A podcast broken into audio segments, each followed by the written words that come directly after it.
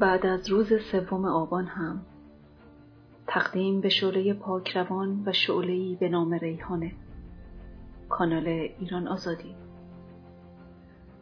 روز سوم آبان از ریحانه بنویسیم. روز چهارم آبان از گلی که پژمرده نشد بنویسیم.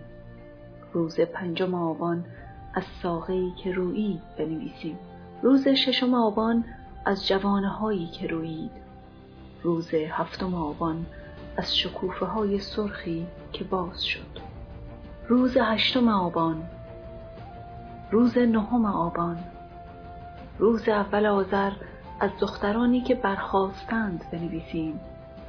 روز دوم آذر از شاعرانی که گریستند. روز سوم آذر از مادرانی که خروشیدند بنویسیم. روز دهم آذر روز بیستم آذر روز هفتم دی از مردی که بردار شد بنویسیم. روز اول بهمن روز اول اسفند تمام کارمون شده از خشم و عشق بنویسیم. از عشقی که در زمستان شعله از آن میخیزد. از سوم آبانها تا سوم آبانها. از خردادها تا مردادها. از ریحانه ها تا فرینازها.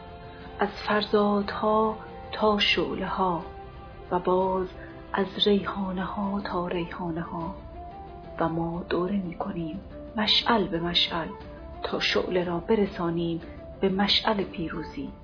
آنجا که ناگهان روشن شود بر دست ها و بازوان مردم مشعل و پرچم پیروزی. و من آن روز باز شروع خواهم کرد تا انتهای تاریخ از هزاران روز یاد بود از هزاران روز بزرگ داشت که مرا هزاران بار به گریه انداخت و هزاران شعله را روشن کرد.